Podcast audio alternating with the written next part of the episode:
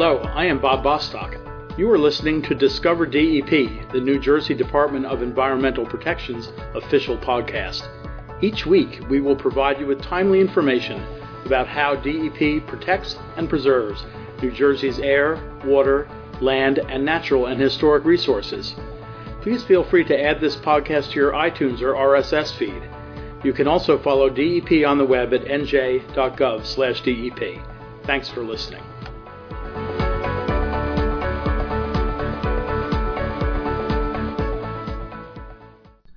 Hi, this is Bob Bostock, and welcome to another edition of Discover DEP.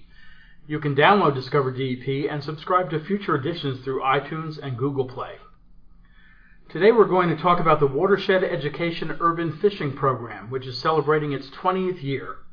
For two decades, this program has been offering urban communities information and education on fish consumption advisories, stormwater management, and water quality monitoring.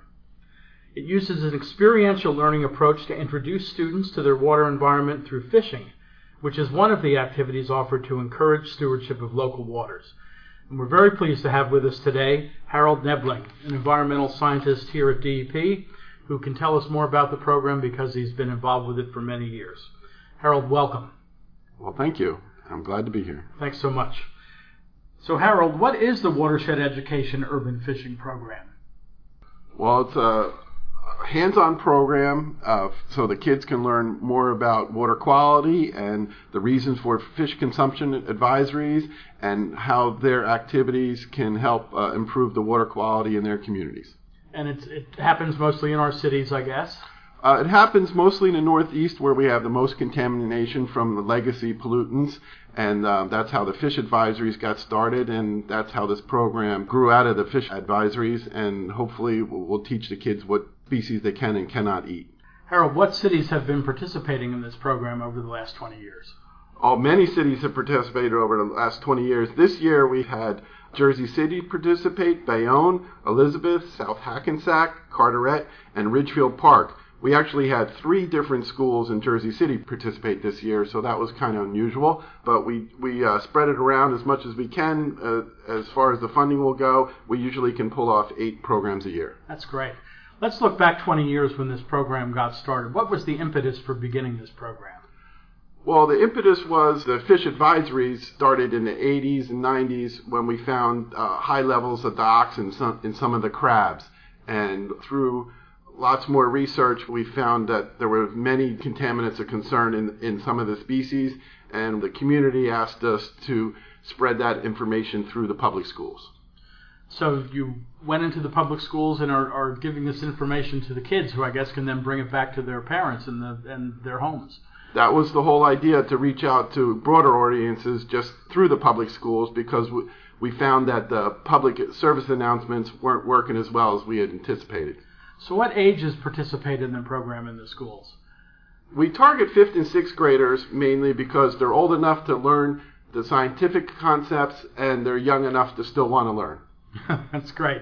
And they must have a lot of fun participating in the program. Harold, I understand this program lasts for several days. Take us through what happens, what the students are doing, what they're learning over the course of the uh, several days they spend in the program. First, let's start with how many days does the program last? Uh, we try to do a four day program, but now with a lot of PARCC testing going on, we, we can reduce it to three days if the school can't do four day program. But in um, a perfect world, we would do a four day program, and the first day would start with classroom to introduce the concepts of bioaccumulation and how the fish got the contaminants in the first place. And then we move on.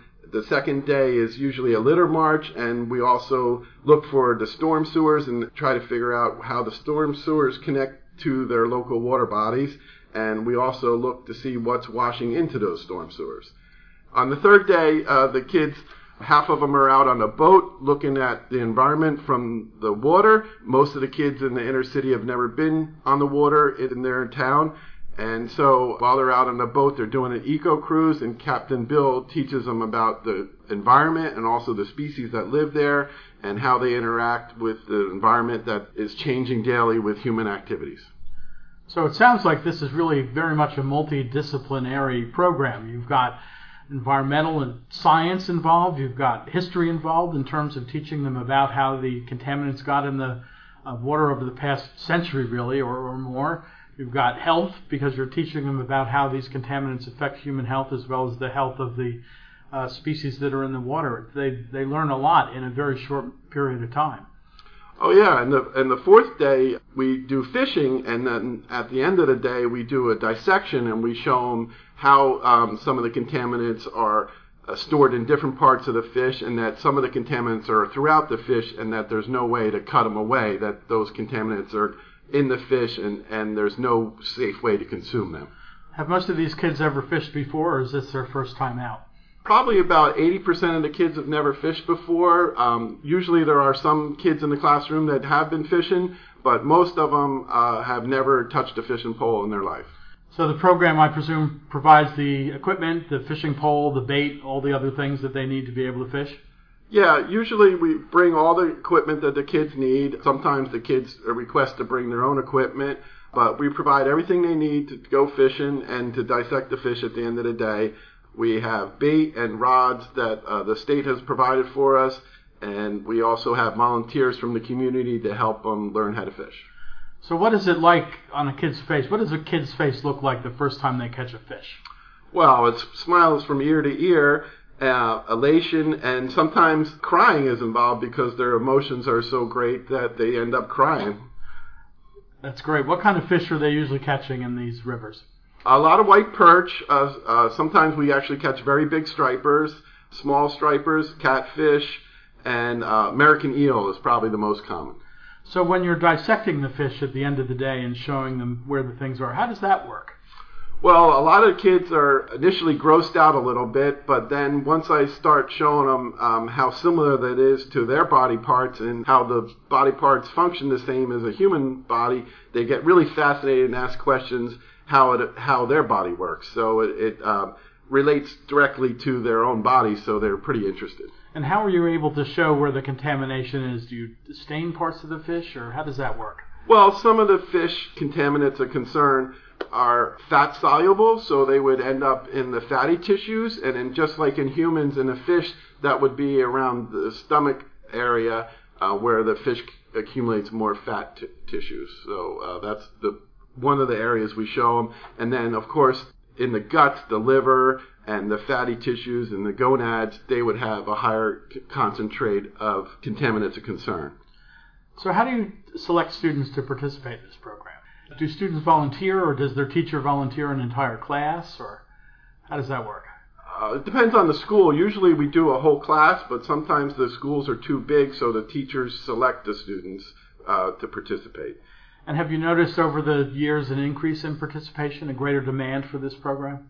Well, the demand is always greater than we can supply based on the school year. The timing, we only have a certain amount of time to do this because we can't do it in the winter when it's too cold. And in the fall, there's too much testing going on, so we only have the springtime to do this program, and we can only fit about eight to ten programs in that time period. So we pretty much are limited to about eight programs a year. And do you partner with any other organizations? Do you have volunteers that assist in running the program? Absolutely. We have lots of wonderful volunteers from Division of Fish and Wildlife. And we also have volunteers from uh, NGOs. Also, one of our partners in the program is the Hackensack Riverkeeper, who's been involved since the beginning. And they provide material support and also they provide the boats that take the kids out on the eco cruises. And they also help us do the water testing. So, what do you think is the most valuable lesson that students take away from this program at the end of the four days? There's many valuable lessons, but the most important one is probably which species not to consume so their health isn't adversely affected. Are there programs where if they fish and catch a species they should not consume, that they can uh, trade it for a, a healthier fish? In some of these communities? Yeah, there's um, a new program started by Rutgers that you can trade the fish in on weekends. If you catch one during the week, uh, just refrigerate it until uh, the weekend, and they're open on the weekends, and they'll they'll take your fish and they'll give you farm raised, safe to eat fish in, in exchange. And of course, they could always do catch and release if they wanted as well. Absolutely. That's what we encourage in the program. We usually only save one fish during the day for dissection and we release all the other ones. Unless somebody wants to dissect that fish in particular, or if it's a different species than we have for dissection, we'll keep more than one. But usually we try to do catch and release. And have you seen over the past 20 years any improvement in the water quality and improvement in the health of the fish that you've been catching? Not so much in the health of the fish, but we've definitely seen uh, uh, water quality improvements where the amount of fish has increased over the years. You can definitely see the ecosystem has been changing for the better. There's less floatable pollution and also there's less oil sheen on the water than there was 20 years ago. So the water quality in the urban areas are definitely improving through DEP regulations and also uh, human changes in their behavior have kept the floatables down in the in the harbors where years ago the shores were littered with beer cans and, and floatable debris. Now you can actually see the grass and, and the algae in the water. So, what are some of the things you would uh, suggest people do to make sure that they're contributing to healthier rivers in our urban areas? Well, one of the things that they can do it, uh, is not to pour their oil down the storm drains, and that um, has subsided a little bit in the last 20 years due to the fact that a lot of the storm drains have markers on them that say don't pour the oil down here, and we do put it on the storm drains in different languages now, so hopefully that helps. And I would imagine when these students are done with this program, they become not only more informed, but probably environmental ambassadors back to their schools and their communities. Well, hopefully we give them the knowledge base so they can make uh, informed decisions on what to do with waste products and how to how to deal with them, and that some of those things don't end up in the water. So, over the course of the years that you've been running this program, what has really surprised you the most in terms of how the children respond and react to the program? Well, the most astounding thing was that the children live very close to the waterfront, sometimes two, three blocks away, and that they've never been to the waterfront, and that they don't know the name of the waterway that they live close to. So when they get down there for the first time, when you're bringing them down there to see it, how do they respond? What's their reaction? Well, first of all, they didn't realize how close it was to their neighborhood, and that uh, that it's open public open space, they didn't really realize that they can utilize it. That there are access points in almost every community. So I would imagine they're pretty excited then to uh, have the opportunity to learn about this resource, which is literally down the block. And yeah, and also um, they also ask me how they can uh, get a fishing pole and and come back and do this with their friends. And we always show them how to make a hand line for free.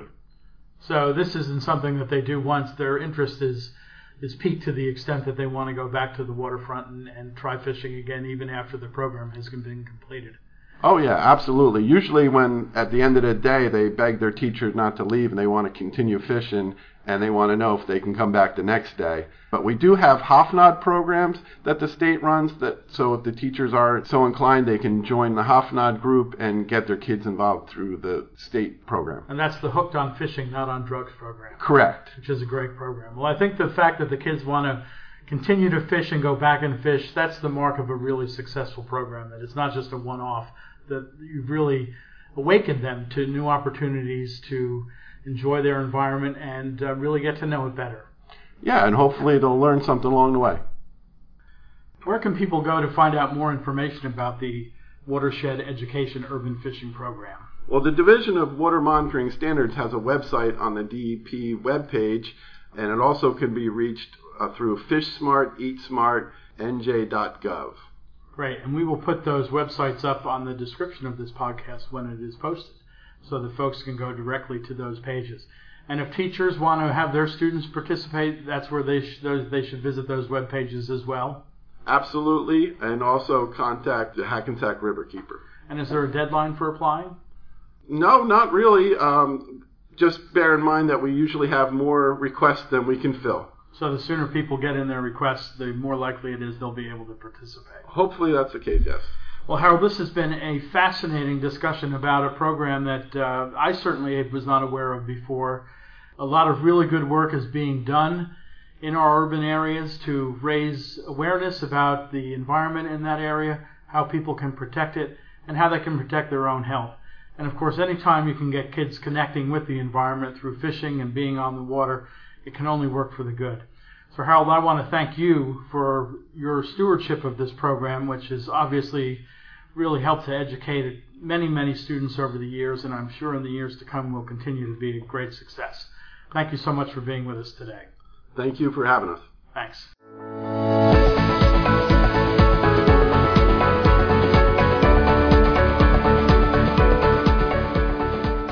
Thanks for listening to Discover DEP.